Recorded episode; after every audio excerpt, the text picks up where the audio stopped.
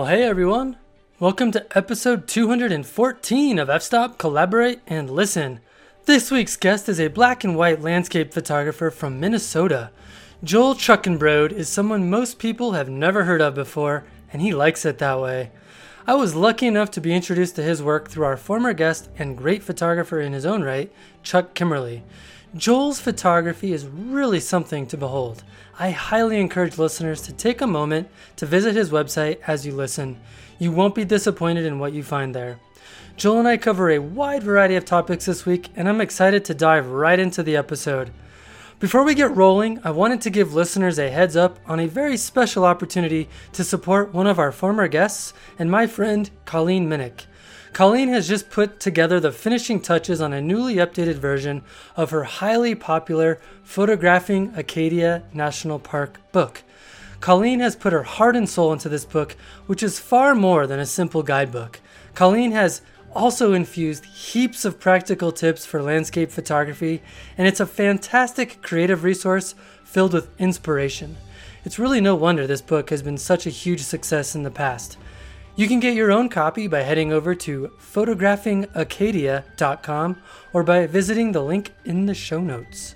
Okay, let's get to the show. All right, Joel Truckenbrode, thank you so much for joining me on the podcast, man. Thanks for having me, Matt.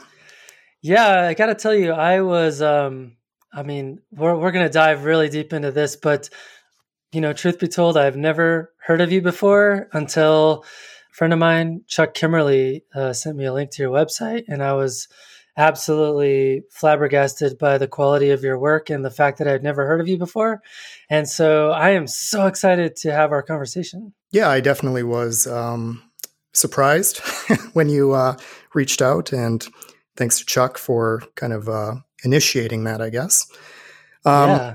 Yeah, I mean, uh, there's no reason I guess you would have heard of me. I've been laying low and pretty much been incognito for close to a decade now. So it's kind of uh, an interesting place to come from, but here we are. Yeah, I think we'll we'll dive into that later. But uh, you know, first of all, th- thank you for also letting me do an article on your work on in the on landscape magazine i thought that was really fun and it was a great way for me to to get to know your work a little bit better and kind of have a little bit of an idea of kind of who you are and why you create the work you do and i think sure.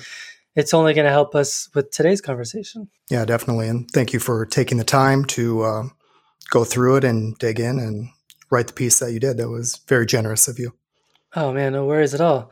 So, you know, for basically everyone other than Chuck Kimmerle, um, to, for people people that have never heard of you or your work, t- tell us a little bit about yourself and you know sure. how. Yeah, let's just dive in. All right. Well, my name is Joel Truckenbrode, as Matt said, and I am a black and white landscape photographer currently residing in the St. Paul area of Minnesota, the Twin Cities. And the majority of my work revolves around northeastern Minnesota. And that's where I spend most of my time photographically, kind of up to this date at least. And um, yeah, I guess uh, I, I, got into photography, uh, I guess through a process of always kind of just making stuff. And I guess when I say that, I mean, even as a kid, I was into drawing. I would take my Lego sets and tear them down and rebuild things that were outside of the directions. And I, I, just, I've always liked creating things. And photography was something that I actually stumbled upon in art school, of all places. And I didn't find it through school, oddly enough. Uh, I went on a camping trip with a friend, and he encouraged me to bring a camera with, and I had no idea what I was doing with it. But it was kind of this strange combination of exploration and I don't know, connection, I guess, with something outside of yourself that I found really compelling. And I was just kind of hooked right away. Yeah. And I was doing painting at the time where I was stuck in a studio, which is cool. I mean, I definitely enjoyed that time and learned a lot from that process as well. But something about going out into the larger world and sort of in this symbiotic situation, sort of extracting images and creating out of that was really interesting, I thought. And uh, that's kind of what I ended up pursuing once I got out of school. And yeah, um, other than that, I, am not a full time photographer. I, uh, I actually don't generate any income off my photography, and I don't try to. intentionally. I guess we can get into that maybe more later. Absolutely. And yeah. not that there's some weird judgment or anything weird attached to that, but just hasn't been the goal up to this point. And um, I guess uh, I work in a kind of a design slash drafting job here in the Twin Cities. You know, it's I wouldn't call it a creative profession. It's only related in the sense that I'm using graphic design tools to to do my work, I guess. So there is there is a link there, but it's uh, it's disconnected, I guess. But uh, yeah, beyond that, um, I guess we can break And- out from there. Yeah, and so you've been shooting for about 15 years, and Mhm. te- 10 of those years have been pretty much primarily in black and white. Yeah, yeah. So I started out shooting. Well, I started out doing some black and white. I did end up taking uh, through that initial camping experience. I took some photography classes when I was in college. Did some black and white darkroom work at that point, and um, but then transitioned over very quickly to color. And kind of the first five or so years of shooting really were all in color, and was pretty heavily influenced by Eliot Porter, um, a local photographer to me named Craig Blacklock, uh, amongst some other people. Um, also, I was on NPN back at that time. Oh yeah, okay. that was yeah, kind yeah, of totally. the uh, the glory days. I- the I- glory days. That's I don't know about the glory days, but uh, it was an interesting time. It was kind of the time that uh, Marc Adamus was kind of coming into the scene. He actually, I believe, was- was switching over from film to digital at that point. Got a 5D, and things changed. And uh, but it was interesting. I mean, it was uh, an intimidating time to Hmm. post in the landscape forum on that forum at that point, and um, a lot of really top-notch photographers were were there. So I generally was kind of stuck more in the regional forums, observing what people were doing. But uh, yeah, pretty interesting. And but then, like you like you mentioned, uh, about five years in, kind of hit a point where, and, I, don't know what caused it. I guess entirely, but I felt that. Uh, it was time to do something different, and yes, switched over to black and white. So, I mean, I was going to save this for later, but I would be really curious as to what was it about black and white that that drew you in? You know, why have you chosen to choose it over using color? Yeah, that's uh, that's always difficult to articulate completely.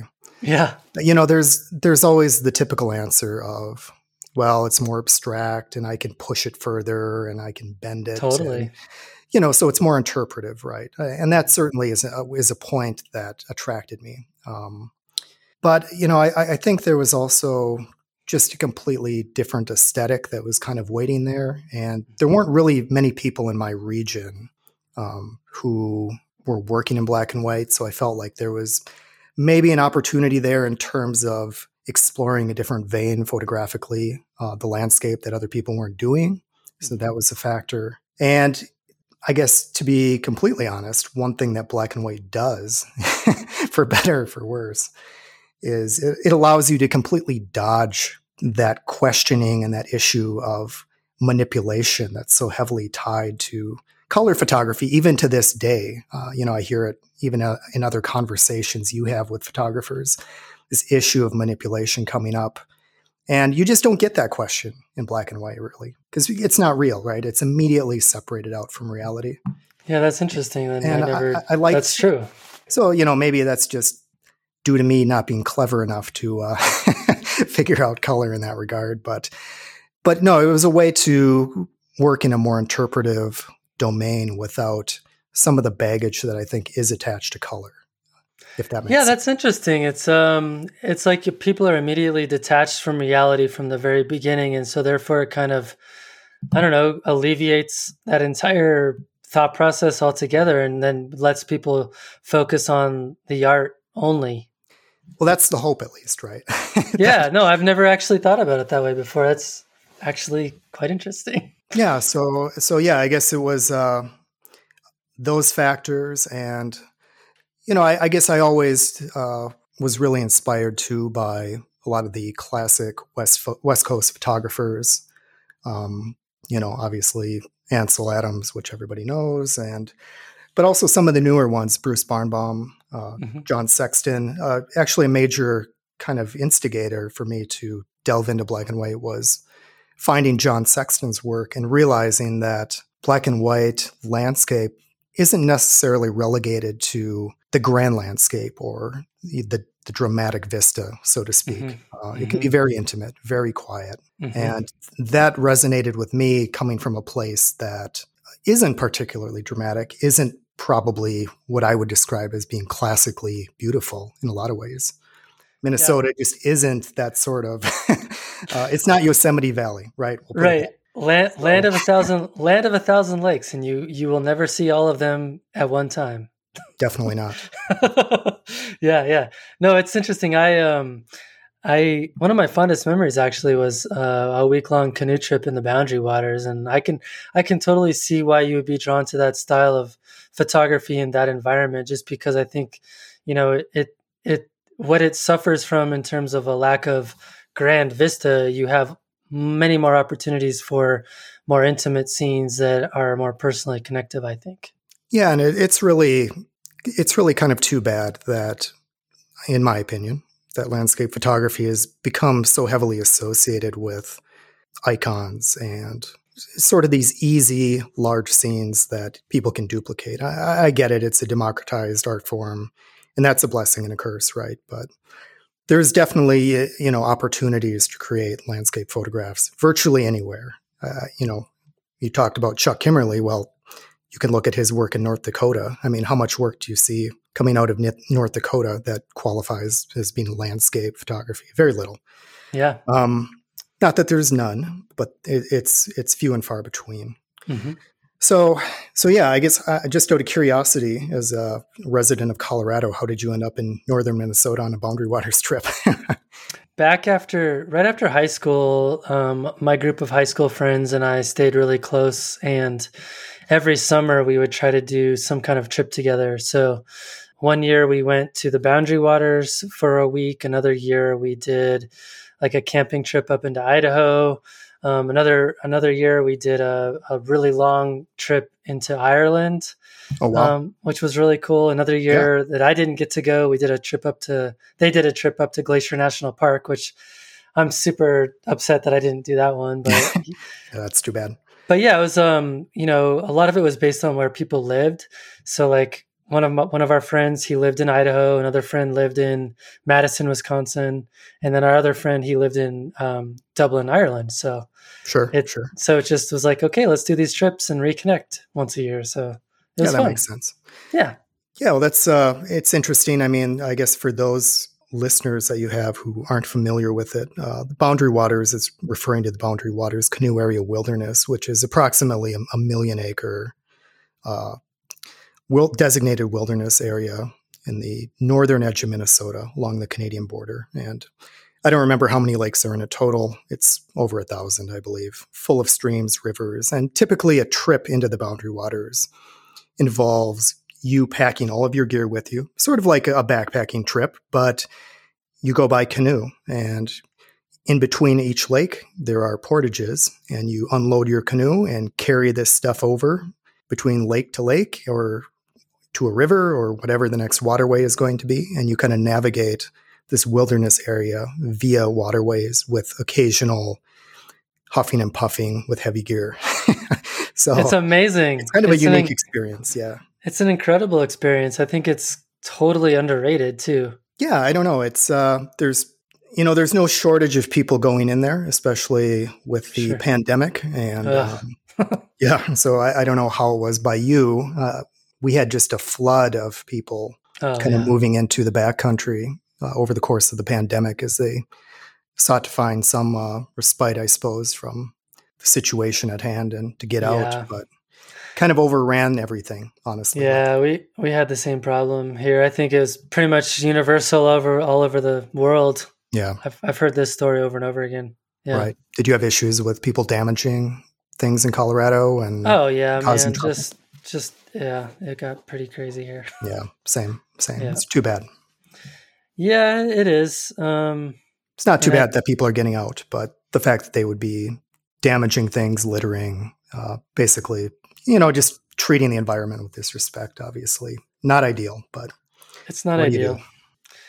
totally get all that. What I want to go back to uh, photography talk a little bit. So, you know, one one thing that I was really curious about from your background and kind of just where you're at in your photography in general and the way you see photography and yep. your your broad experience in the in the art form itself you may not feel that way but you know you've been shooting since the NPN days so that's a long time i'm curious what your thoughts are on what differentiates landscape photography as an art form versus other types of art well I guess to the first point you made, it, it doesn't feel like a long time that I've been in it. I, 15 years, you know, it's like, and especially changing aesthetics kind of in the middle of that. A lot of that time really is getting up to speed and self development. And I'm really only now getting to a point where I feel like the work is developed adequately to show people and it's a foundation and a starting point, if that makes sense, which maybe sure. seems odd at 15 years to be saying that, but that's the truth. And um, as far as what differentiates landscape photography from other art forms, you know, I don't know that it universally is differentiated. And obviously, there are ways that it is and ways that it isn't. It's it's still, in a sense, you know, composition is composition, and mm-hmm. use of a frame is use of a frame, whether that's painting and somebody inventing it or you making a photograph.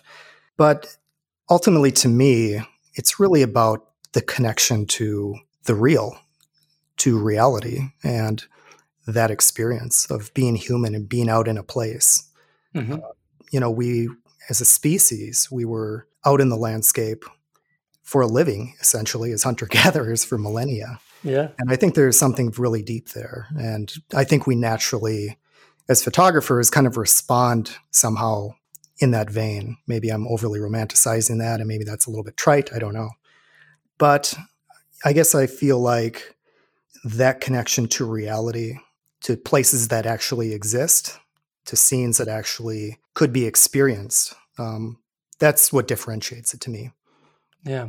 No, me too. And it's interesting you brought up, you know, composition is composition. Yeah. And, you know, I think that's what is probably somewhat appealing to people that are painters is that I can basically create this composition out of nothing and choose where I put what in the in on my canvas. Sure. And I think that's one of the interesting limitations of photography is that we actually have to frame that up in the camera ourselves. So it's it's taking what you can actually literally find and creating a composition in nature which is full of chaos and I for me I find that challenge and that constraint to be incredibly interesting. Yeah, I, I, actually find it to literally be addictive to have to seek out these things and and and work with what you have, so to speak. Yeah. You know, the thing is you say that it's a limitation of photography. It really isn't at this point though, right? Because with Photoshop, with digital manipulation, with the advent of increasingly advanced AI, these things are becoming less of limitations, which, you know, is a topic you end up broaching quite a bit, I've found within your podcast, even kind of this tension between the manipulated or created image versus uh, maybe if we want to call it the straight image, which I would take some uh, some exception to the sure. use of that term because you know even with my own work, uh, I don't work entirely in kind of a completely stereotypical straight fashion, but I don't invent content or invent um, the scene, so to speak. I work mm-hmm. within it in maybe a looser fashion than people realize, but but yeah, it's uh, it's kind of an interesting turning point. I think that we're at, and I think some of the topic that you end up bringing up, oftentimes, it's clear to me that we just don't have very good language to communicate where these lines are and how they differentiate from one from another, and how do you kind of parse that out? That's it's just tricky ground, and mm-hmm. it's not like I, have never got the sense that you or any of your other guests have been like, "No, you can't do that," or "No, you shouldn't," or somehow that's morally reprehensible that you're right. creating images versus uh, representing reality. But there is a tension there, and I, am not sure how to sort that out entirely. But it's kind of yeah. an interesting place to find ourselves at. It is. I think it's it's hard for me to live in the same space. You know, it's like if you're going to call something a photograph as an mm-hmm. as a piece of art, that kind of implies something, in terms of it being based in what you found um, versus if it's a painting or a digital creation it's it implies something else. And not saying one is better than the other but i'm curious you know as someone who's uh, done painting yeah. you know I, I think it's interesting that you know in the painting world they actually do have very clear delineators in that art form in terms of style. Like you know you have your impressionists and you have your abstract and you have this and you have that. Well i mean um, keep in mind though that those labels are retrospective labels right? Like they're they're created by people within the contemporary world who are labeling movements or describing things in the past mm-hmm. where we can group them together and kind of silo ideas. But when people were you know talk about like say that we're looking at impressionist images or something. These were emergent paintings at some point. There was no label to describe them when they were being made. I mean sure. Yeah that's a good and, point. you know van gogh people thought it was crap. Well not entirely but you know he wasn't successful in his time and now he's revered. Mm-hmm. so you know there's a certain degree of in retrospect uh, applied to all of this. And i think contemporary art which tends to be, you know, postmodern, I guess we could say, is really conceptual more than anything. And there's a lot less uh, credence paid to specific sort of aesthetic ties. And people actually want to play with those things and bring together disparate elements oftentimes, um, either to create a statement or uh, maybe to shock you, make you think, mm-hmm. make you question things. Uh, so, yeah. I see less of that happening in landscape photography. Uh, we're we tend to be a very very conservative uh, demogra- or democratic group of people. Um, and one thing I love about landscape photography actually is most of the practitioners are not people that come from the traditional art world, right? Sure. Which is probably part of the reason it's looked down upon. Maybe like we don't have a an extremely strong sort of conceptual framework that ties all this stuff together. Mm-hmm. And kind of that lack of uh, lack of concept, maybe, and the idea that Ansel Adams has already happened. What else is there to say? Um, doesn't bode well in our favor, I guess, within that crowd at the moment. But I really like the fact that it's it's people who come from all walks of life and from all occupations, and they're just regular people and they want to get out there and experience the world and be part of something larger. And I, th- I think that's a wonderful thing. It's not something we should uh, we should think poorly of entirely. So no, I I, I agree hundred uh, percent for sure, and I I really appreciate the way that you you framed that because it I think it opens the door for people to kind of think about their own perspectives and how they view other people's work or different styles of landscape photography that maybe they're not necessarily interested in themselves. Yeah, yeah, for sure. Yeah.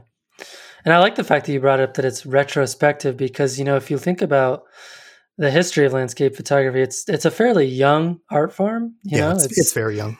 So, I mean, in 300 years, who knows what people will be saying about any of the stuff we're doing now? yeah, it's uh, it's fun to think about, uh, probably largely fruitless. To, sure. to really think where it's going to be headed and who, who, if anybody, is going to be remem- remembered, I guess. But uh, that's certainly not the mindset that I I operate in out in the field. I'm sure you don't either, but no, it, it is it is kind of fun. It's fun to think about, though. Yeah, yeah no doubt. Well, cool. So Let's dive into kind of something on a more personal level, and it, I'm going to kind of just open the door with a very simple question, but I think it's going to lead us into some interesting conversation. So, it's quite simple. Uh, why do, why do you make photographs? I guess the simple answer back at you would be, I feel like I have to.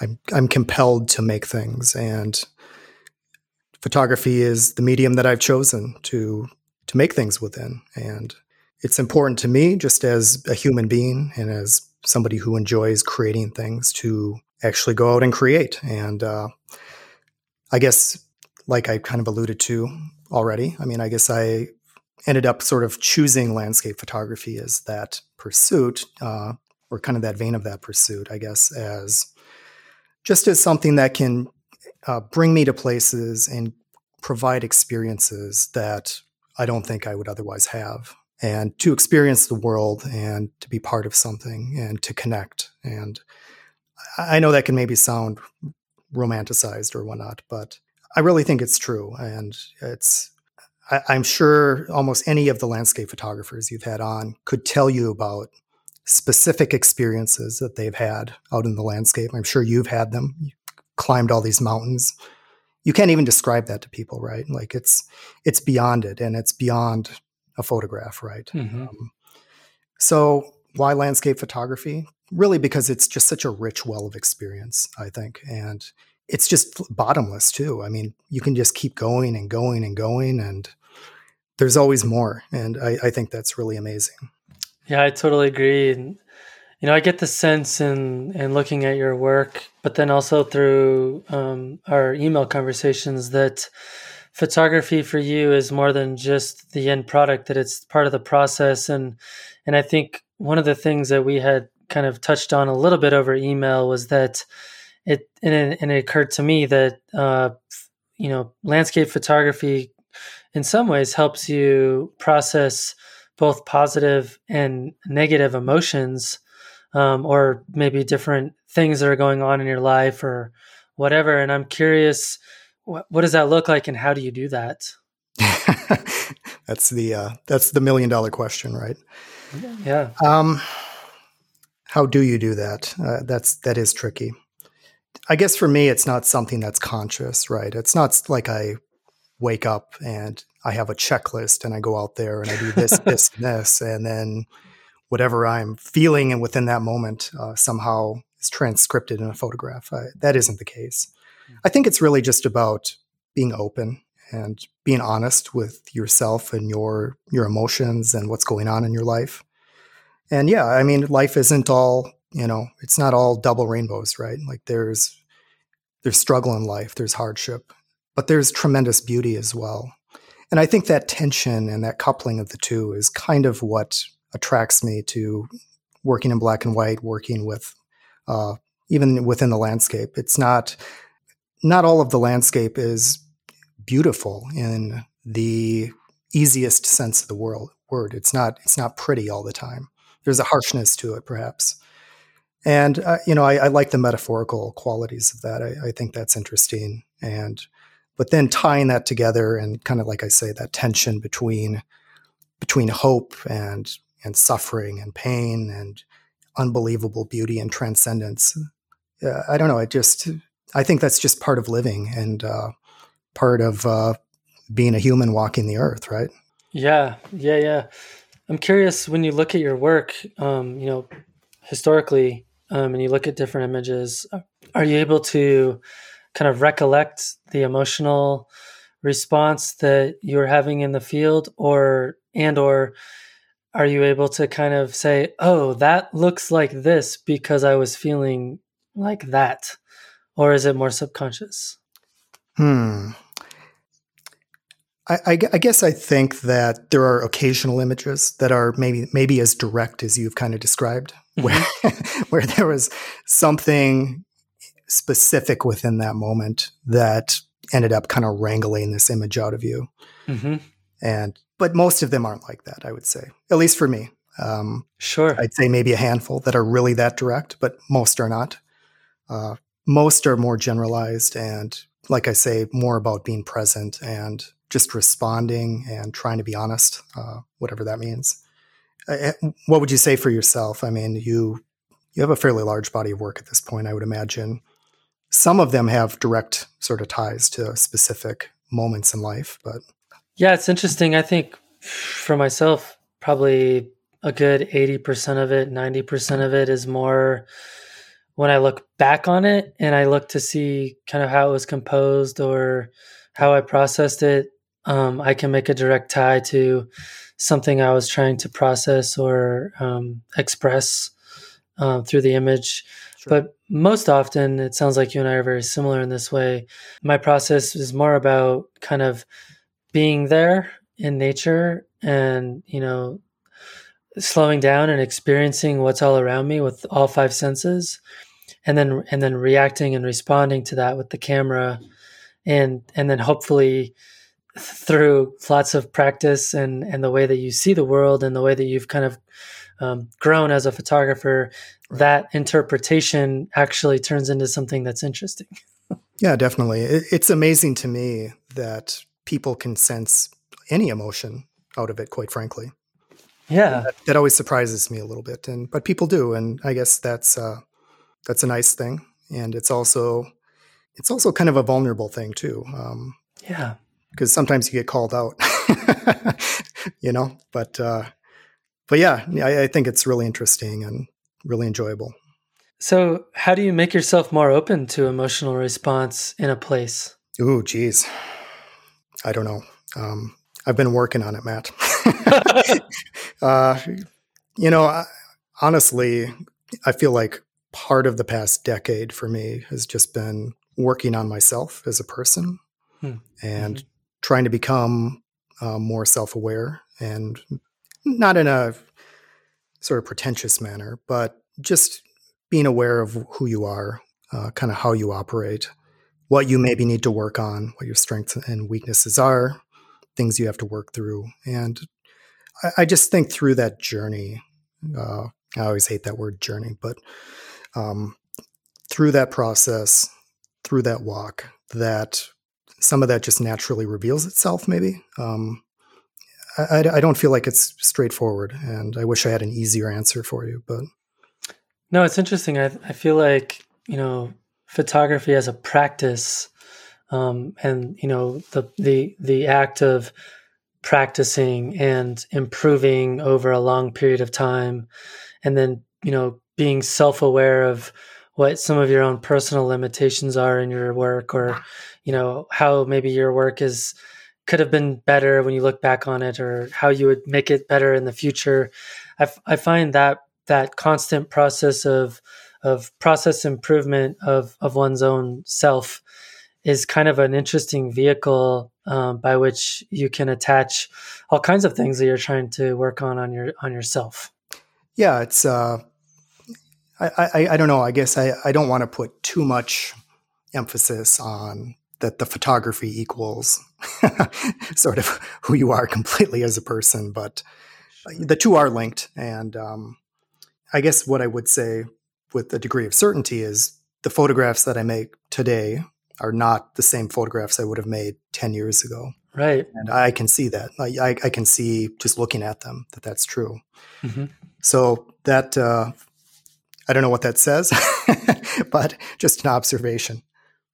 No, I know it's um it's interesting, right? Because when I look at I, when I when I go through the same practice for my own work, it's you know there are things that I wish I was still doing more of that I've kind of abandoned in some sure. ways. Yeah. But there are other things where I'm like, oh, that's an interesting approach. I should do more of. Um, yeah. So it, sometimes you go back and you see something that you did, you know, a decade ago or something, and you're like, oh, that was actually a really good idea. Why why didn't I develop that further? But yeah, sometimes it takes time for you to to see that though, and that's that's uh, not a bad thing. Yeah, yeah, yeah, yeah, definitely. Well, so you had spoken to this a little bit earlier, but I'm curious for you, um, how do you find beauty in the non-iconic?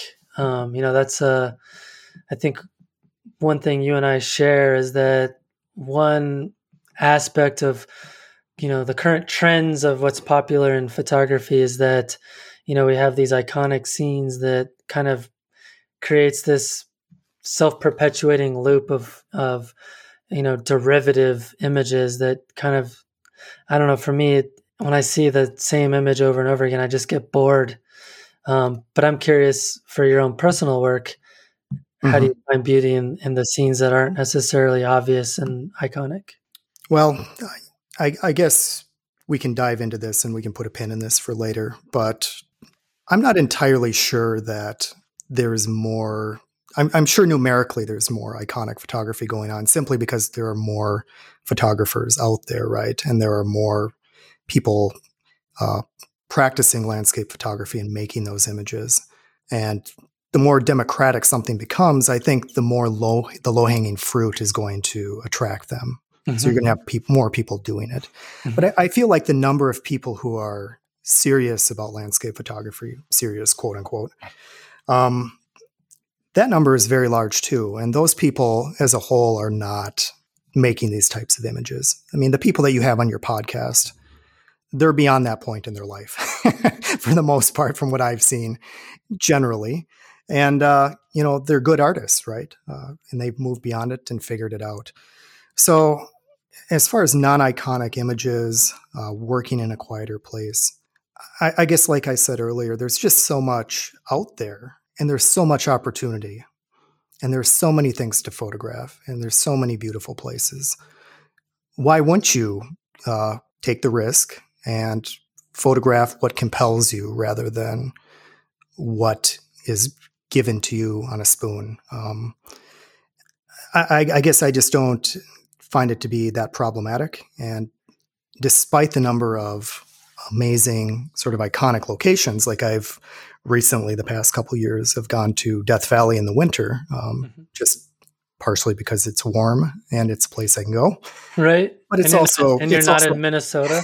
indeed, indeed. But uh, you know, it's also profoundly beautiful, and uh, it just captures the imagination. But it's an iconic location. But there are also almost countless non-iconic non-iconic images to be found there too. Sure. Despite the you know horde of photographers that descend on that location, um, but there are all these unspoken, unsung places as well. And I guess for me, I really, even though it maybe seemed like a bit of a curse initially to be somebody who was interested in landscape photography and be living in Minnesota. you know, it's not exactly a, a global hotspot. People don't typically fly in there from around the world to make photographs. Yeah. But within that, it, you know, it has its own opportunity. And For the sure. place itself is of no less value, in my opinion. It's of tremendous value. It's extremely beautiful in its own way. But uh, I think the fact that it isn't iconic gives you the license in a way and in a sense was almost forced on me. Like I just didn't when I got out of college, I didn't have the money to be traveling to Glacier or mm-hmm. going to Yosemite. You know, it just wasn't in the cards.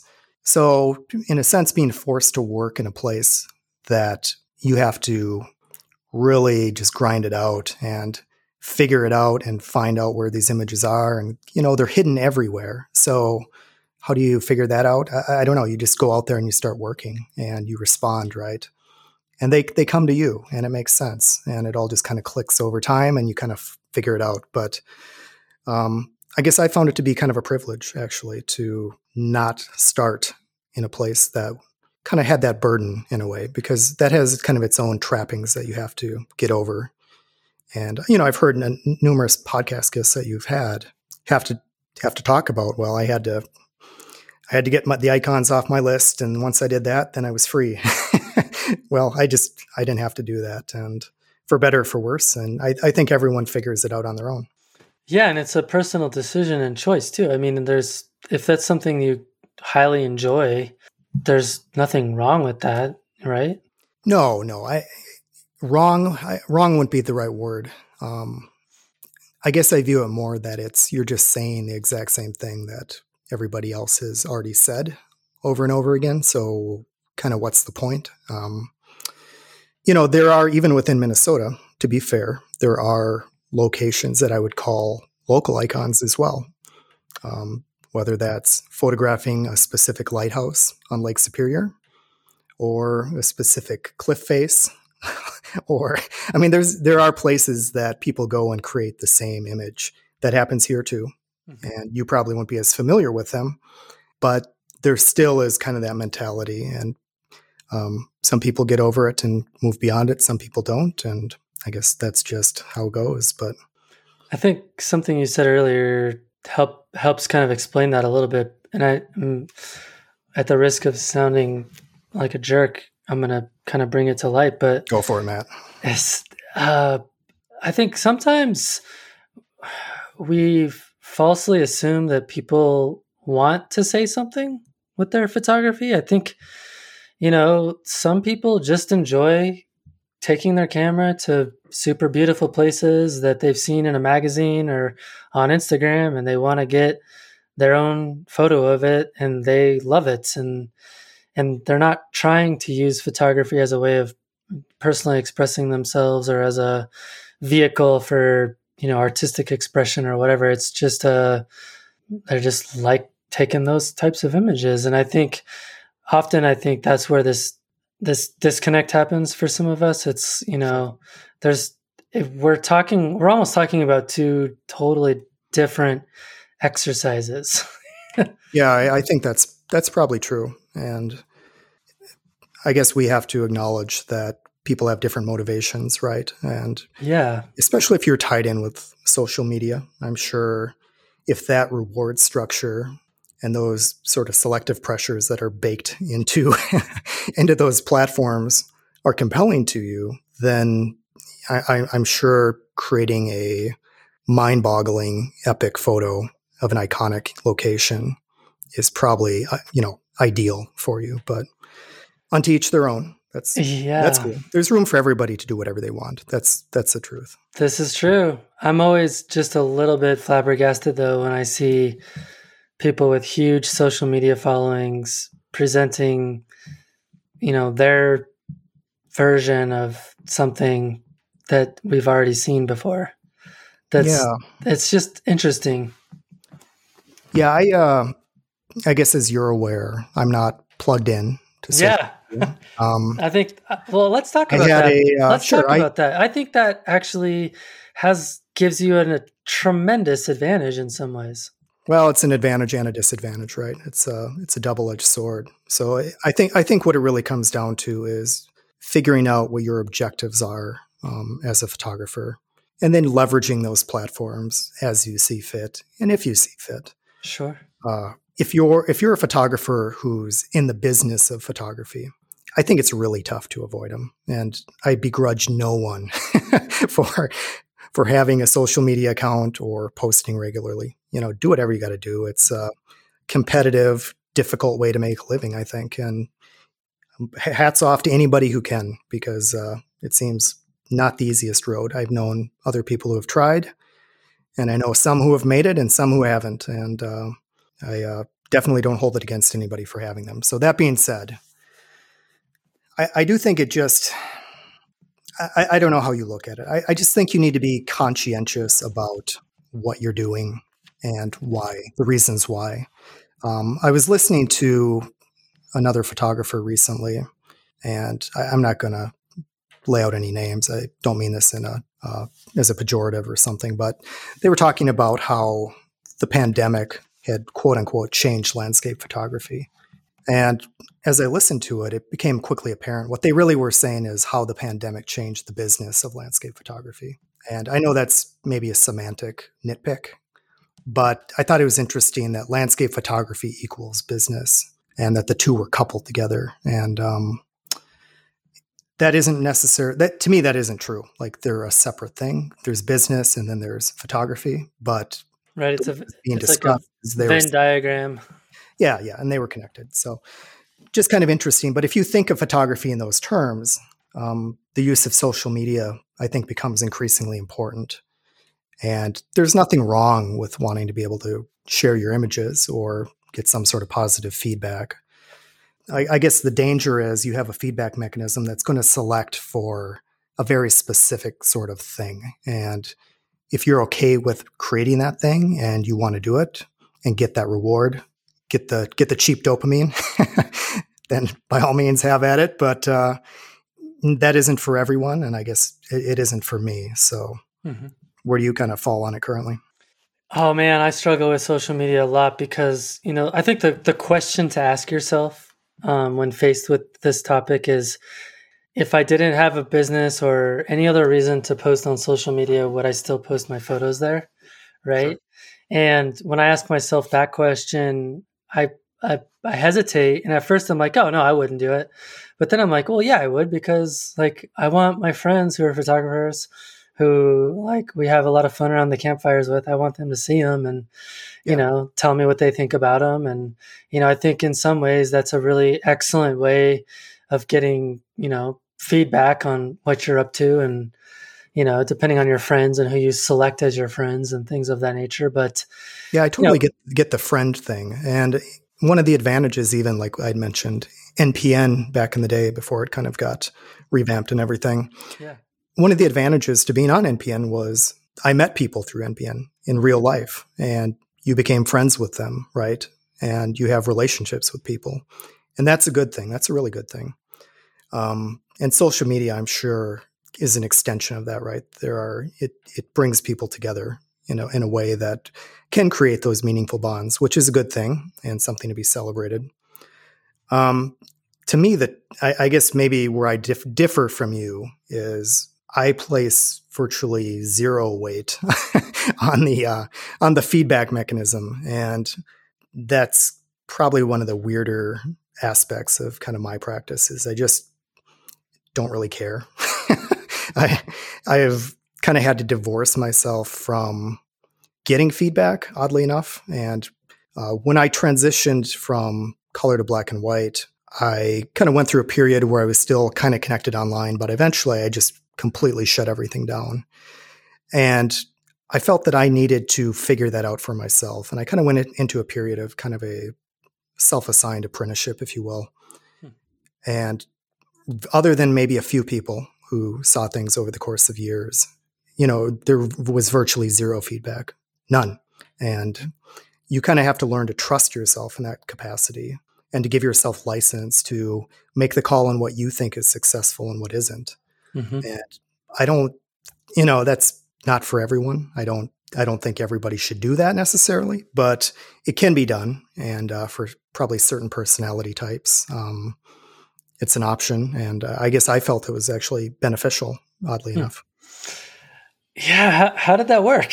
Because I, because like um, for me, when I, you know, so often with my work, I get really excited. I'll I'll process it. And I think it looks great, and then I'll show it to a friend of mine or us, you know, a few people, and they're like, "Yeah, man, like this is good, that's good, but look at this," and they're like, and I'm like Oh, you're right. That's totally. I just totally missed missed that. So it seems like without that feedback loop of some kind, you, I don't know. Like it, I feel like there's less opportunity for growth. But I really want to hear about your process for doing that. Yeah, it's kind of one of those things. It's it's hard to quantify, right? Um, yeah.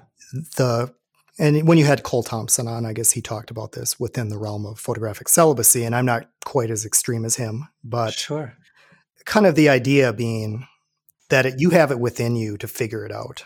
And maybe that, like you say, that probably just isn't exactly the right path for everybody, which is 100% fine. But I, I, like I said, I guess for me, I felt it was doable. And part of that, I suppose, is just being absolutely brutal to your own work. and, yeah, uh, yeah, yeah, yeah, yeah, yeah, yeah. I mean, just not not in the sense of uh, trying to tear yourself down, but it's like no mercy, right? If something is technically wrong, it's technically wrong, and call it out for what it is. Um, but part of that too, I, I, I think, like if I would have started right out of the gate that way, it wouldn't have worked because I needed a certain amount of technical sort of threshold to pull from. Mm-hmm. I, you know, you don't want to be in a position where you're making dumb technical mistakes at that point. Because really, you're what you're more concerned about, in my opinion, is you're trying to develop an aesthetic, uh, a vision, as some people would say, and that development is kind of more what I'm getting at. The technical things, it, it is helpful, like you're saying, especially when you're starting to have people point something out. You know, you know, you missed this or you over sharpen this and there's a halo here or you did this, this, and this, and it's jacked up.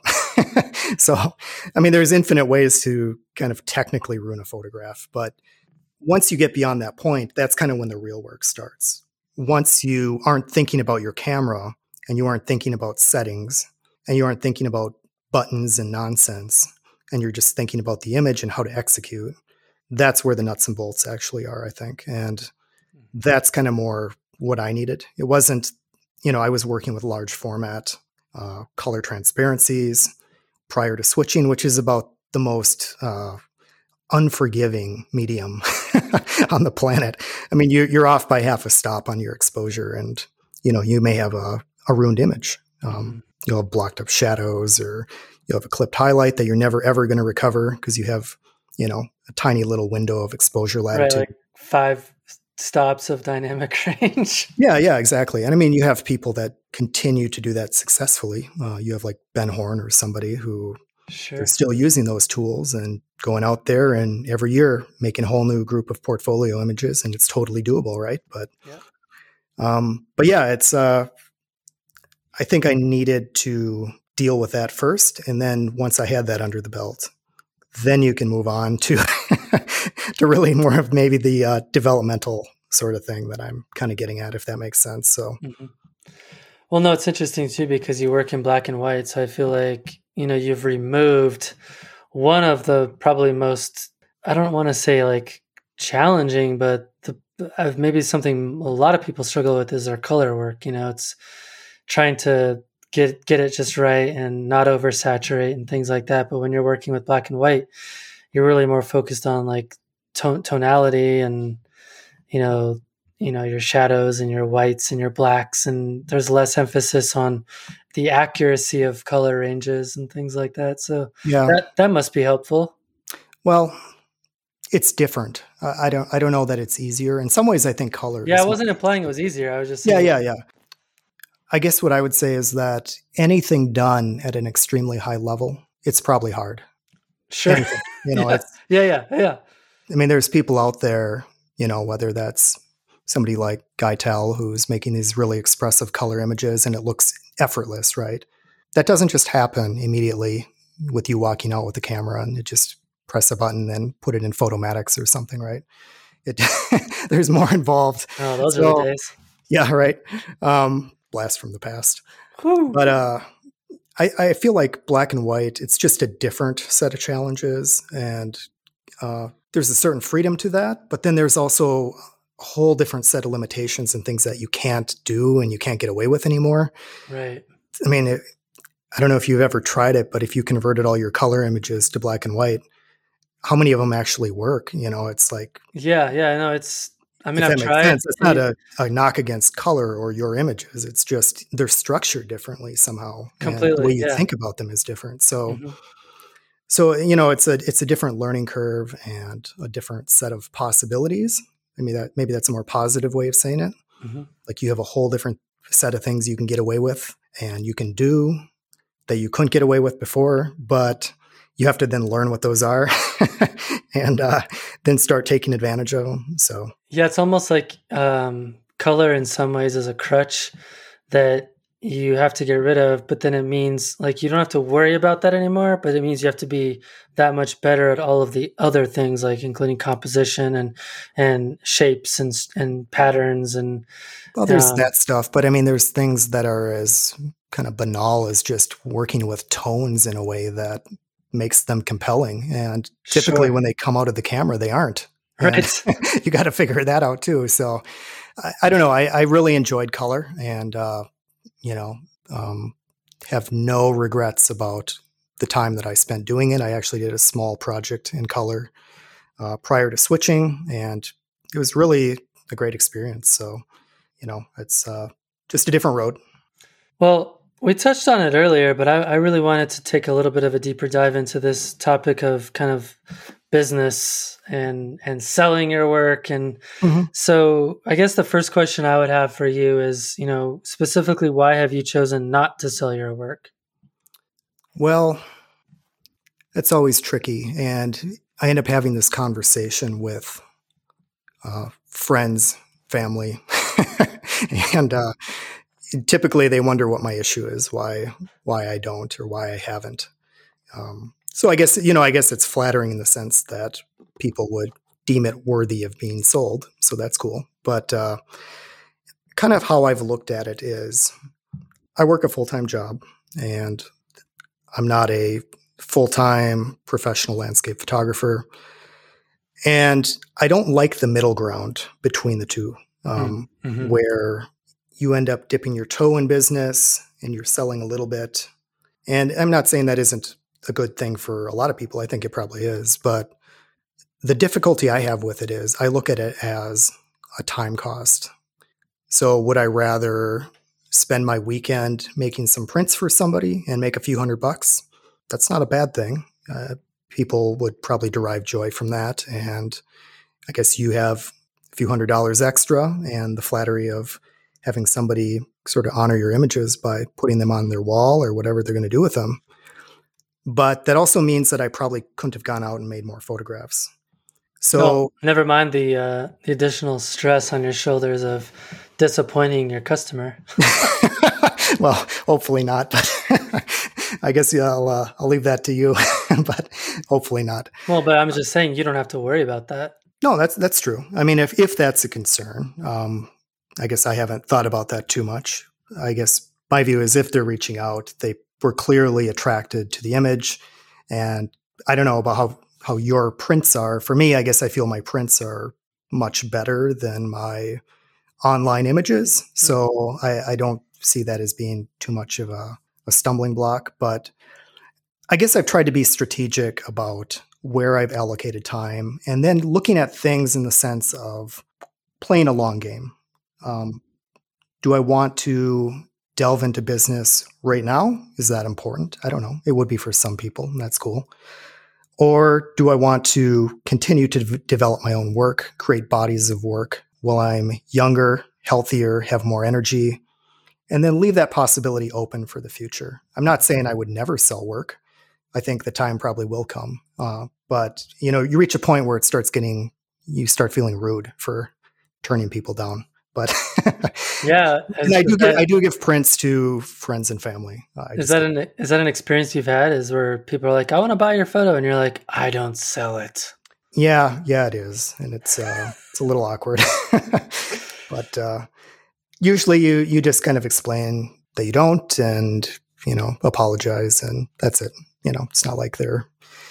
I guess I've had one person kind of berate me for it, but really, yeah, that was uh, that was some time ago. So water under the bridge, but I can't remember yeah. what TV show I was watching, but I remember there was like this artist painter this artist mm-hmm. and and like they refused to sell their paintings and like it frustrated everyone sure, to no sure. ends yeah so i don't know I, it's not like it's some uh, judgment against other people who do it or no. anything like that. It's just a choice i've made in the near term. And uh, my view being that i need to develop myself first and that that aspect can come later should uh, the demand be there. And you know uh, i would rather do it later in life than earlier just given kind of where i'm at with things and just personal choice no i i, I like that approach. I mean it simplifies things to a large degree and it also it really gives, does yeah. and it gives you the ability to focus on what you personally are wanting to put your energy into.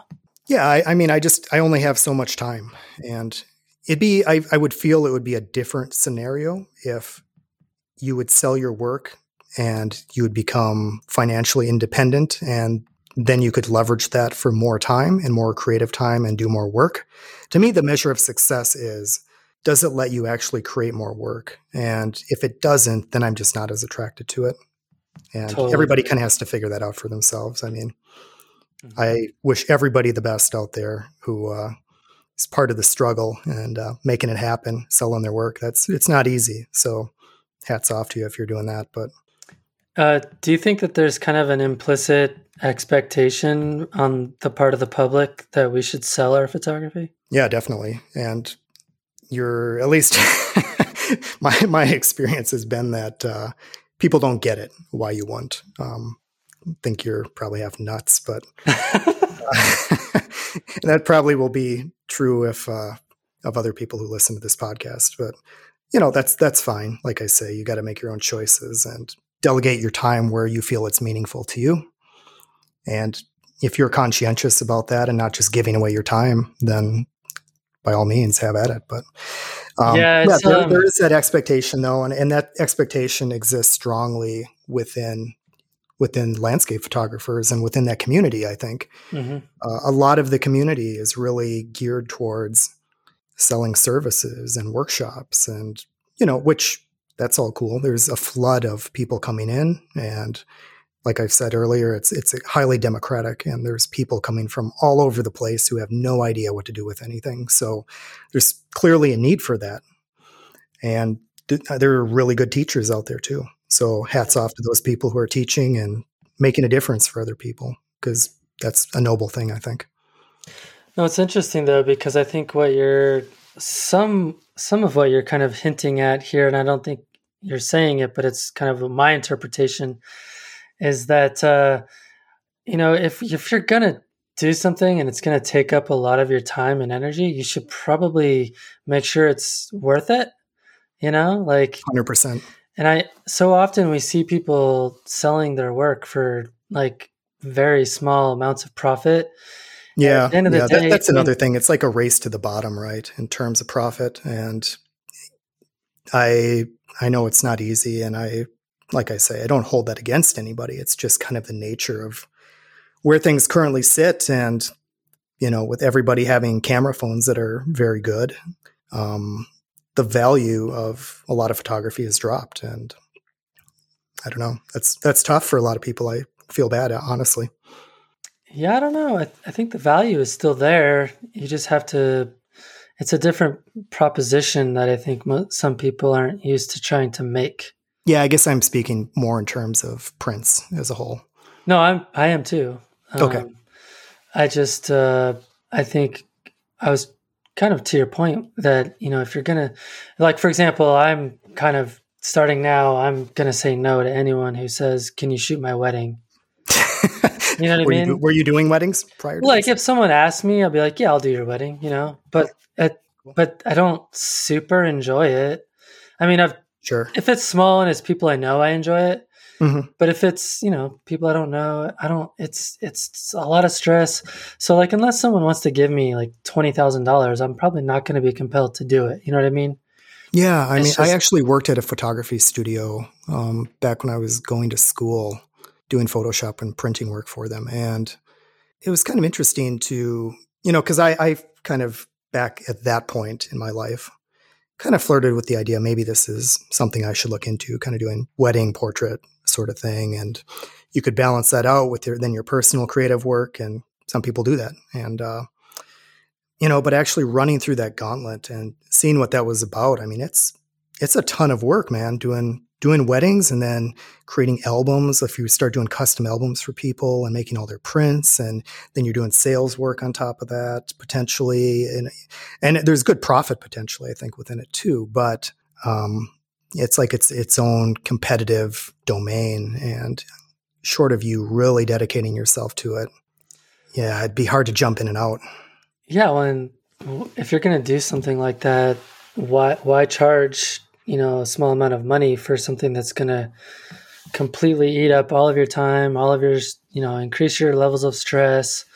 You know it's i guess what i was trying to say is mm-hmm. i like your thought process because it's basically saying you know if you're gonna sell your work you should it should be worth your time yeah I, I think that's part of just kind of honoring your own effort too right? Like yes. you've gone in you've done all this work and it's work we enjoy and it's work I do for free. it's work I pay for, I guess.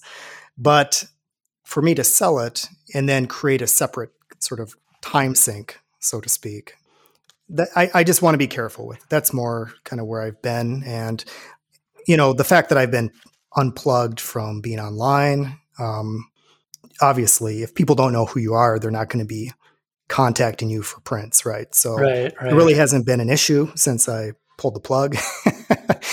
but uh, but yeah, it's kind of an interesting topic for sure. Well, you know, you've been shooting for a while. I'm curious if you've ever experienced burnout, and if so, what are your strategies for for trying to deal with it? Yeah, I uh, I, I usually find that after I do a large project, then I it's like I hit a wall, and uh, I need to kind of recalibrate and reevaluate everything.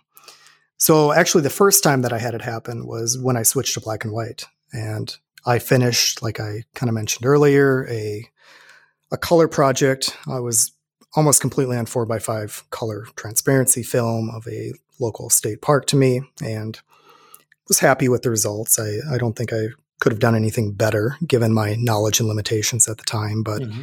it's like you you exhaust that idea, and then I was pretty empty after it. Like mm-hmm. I just I needed something different, and it was kind of at that point I did another year in color beyond it, and had good results, but I just wasn't into it and started kind of dabbling in black and white at that point. So, and then I ran into it again after I finished uh, another project of mine on the north shore of uh, Lake Superior, which was a project I dedicated a little over five years to. Wow. And, you know, it just, it's like I pulled it all out of me and I needed to kind of take a breath and put it back together. So I actually, I guess the, the common theme I've found is I need to do something different for a while. And I've heard other people talk about this. I don't think it's anything too groundbreaking, but you just need to, at least for me, I needed to just step away, do something different. You know, I actually photographed a year in color then between that project and then carrying on with black and white. And some of those color images I then converted to black and black and white in retrospect. But, you know, I just needed something to kind of bring me back to life and get me excited again. And changing things up um, is kind of how I found to do that. And maybe that's as much a reflection of sort of being attracted to projects that are long term, committing. You're in one place typically or one region, um, and you're kind of mining that same area for years, oftentimes, uh, mm-hmm.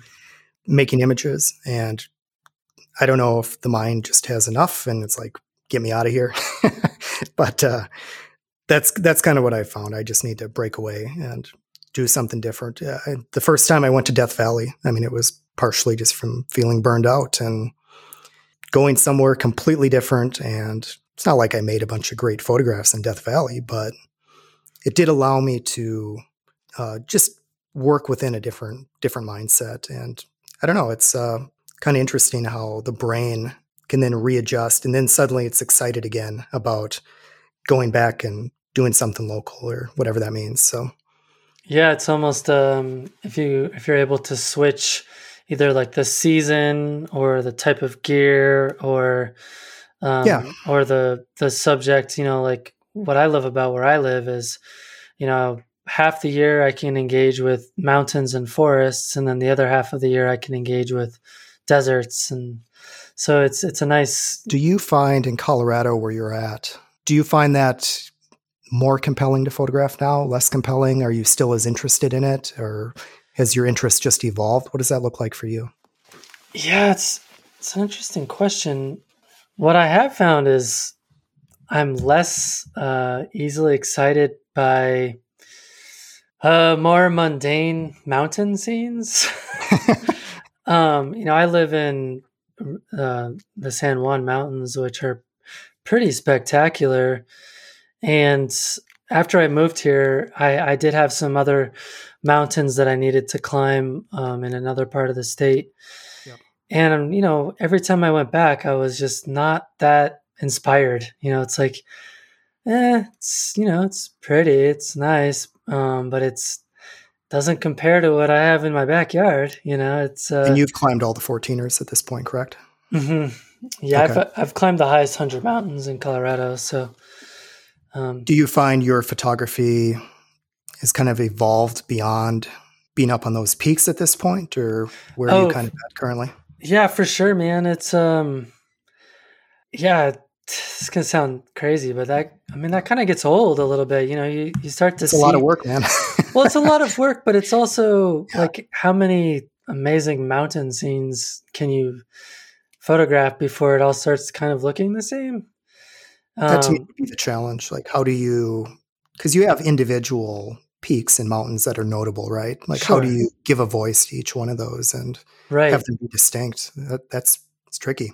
It, yeah, it's very tricky, and you know, I think um, that's what I love about where I live is, you know, um, a couple hour drive, I can be pretty much anywhere in the Southwest. So you know, Arizona, Utah, uh, New Mexico, and there's lots of variety of subjects in those places that Yeah, Kinda you live in a really rich area, so that's something to be thankful for. Yeah, I mean it's um but it keeps the burnout kind of at bay because when I lived in I hate to say it, but when I lived in Oregon, I was, you know, there's only so many lush green waterfalls that you can photograph.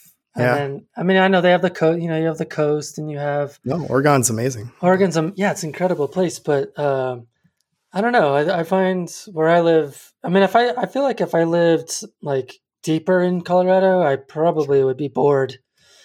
You know, it, it's just too um, homogenous. Yeah, that makes sense. Yeah, Limited opportunities within a small radius. yeah. So it's um, oh, either that or I probably would have taken up more macro work or something like that. You know, just Sure. something to keep me. Diversify. Yeah, exactly. So I think what you're describing is important in terms of switching it up in some way. Yeah, right. mean, I know a lot of people that um, take up like painting or music or, you know, trying to. I think that I hate to say, it, but I think that's why a lot of people try to take up like vlogging and stuff. It's like, oh, video. There's like this whole other No, world that I can. whatever keeps you in the game. That's you know. that- Yeah, whatever can keep, keep your brain engaged. I think is important. Yeah. yeah. Yeah. Cool. All right, Joel. Well, so who would you recommend for the podcast? All right, so I have I have three people here. Um, the first one is uh, a gentleman named uh, Jim Becia. Sorry, Jim, if I'm mispronouncing your last name. He's a uh, large format photographer from Wisconsin, and he shoots eight by ten color primarily. His work is kind of in the same vein as like Charlie Cramer or Christopher Burkett or even like Ben Horne a little bit, Mhm. but he works out in the West quite a bit. Uh, but you know, it's just his compositions are just pristine and they're just tight and you know really spot on and beautiful use of light and they're just very very well done. And uh, i definitely would encourage anybody to go look at what he's doing. Uh, i believe his website is spirit light photography if you Okay. on that. Um, yeah just really a good photographer. Uh, another person i have written down is uh, a gal named michelle sons and she's a photographer out in Appalachia. And I, I, I think I kind of resonate with her work because she works with a lot of fog, which I'm uh, just a total sucker for. Yeah. And it tends to be kind of delicate and ethereal and moody. And I really like that. And she just has a really nice, graceful kind of touch with her processing. And, Mm. you know, it's not heavy handed. It's, there's kind of a lightness to it, which I really like Mhm. and uh, yeah, good stuff. And then the final person I have is uh, a Minnesota photographer named Benjamin Olson, and Benjamin is uh, he's somebody I know, and but just a really good photographer. And I, I think what's especially compelling about him is he is just kind of like this multidisciplinary nature photographer, um, almost more along the lines of kind of some of the more classical Nat Geo kind of guys, where he does incredible wildlife work. He's very competent at landscape, good landscape work, and he does really good macro work as well. And I kind of view him as carrying on the legacy of uh, photographer Jim Brandenburg. I don't know if you know who that is. The National Geographic photographer who Mhm. lives in northern Minnesota and did a lot of work with wolves and uh, pretty well known internationally. But um, yeah, Ben is is just doing some great stuff too. And I think you, I'm trying to remember what his website is, but if you search for Benjamin Olson, it's S O N um, for Olson. Um, it should pull him up. So Cool. No, those are those are great, um, and I don't think anyone else has ever recommended any of those people. So that's awesome. Cool. Awesome, Joel. Well, this has been a lot of fun, and again, thank you so much for taking the time out of your schedule. And I feel like we had a really great conversation. Yeah, thank you, Matt. Thank you for having me. Appreciate it. Of course, of course. Well, thanks again to Joel for joining me on the podcast today. Please do check out his photography by visiting his website at joeltruckenbrod.com. You can also check out the show notes for a link to the article I did in On Landscape magazine on him and his photography. I wanted to also remind listeners that our newly created landscape and nature photography competition, the Lan- Natural Landscape Photography Awards, will begin accepting submissions on June 1st. We are beyond excited to level the playing field for nature and landscape photographers who choose to present scenes that are more true to what was actually experienced. Our goal is to celebrate this style of nature and landscape photography and to reward photographers who present their work in this way. We also are looking forward to producing an incredibly high quality fine art book along the lines of what you saw from Wayne Suggs, filled with fabulous images and great storytelling. We can only make these things possible if you help us out by submitting your images. The more photos entered, the better, as it will really help us determine the best of the best. Since this is our first year, we understand some may think the fees are a little bit higher than what they should be. While we can appreciate that, we really needed to be sure that in the first year that this project would get off the ground, and we hope to reevaluate everything in year two. If you too value this style of photography and want to see it elevated to a higher status, please help us by, ent- by either sharing the competition with your friends or by entering your images. Visit naturallandscapeawards.com to learn more. Well, that's all for now. Thanks for stopping in, collaborating with us, and listening. See you next week.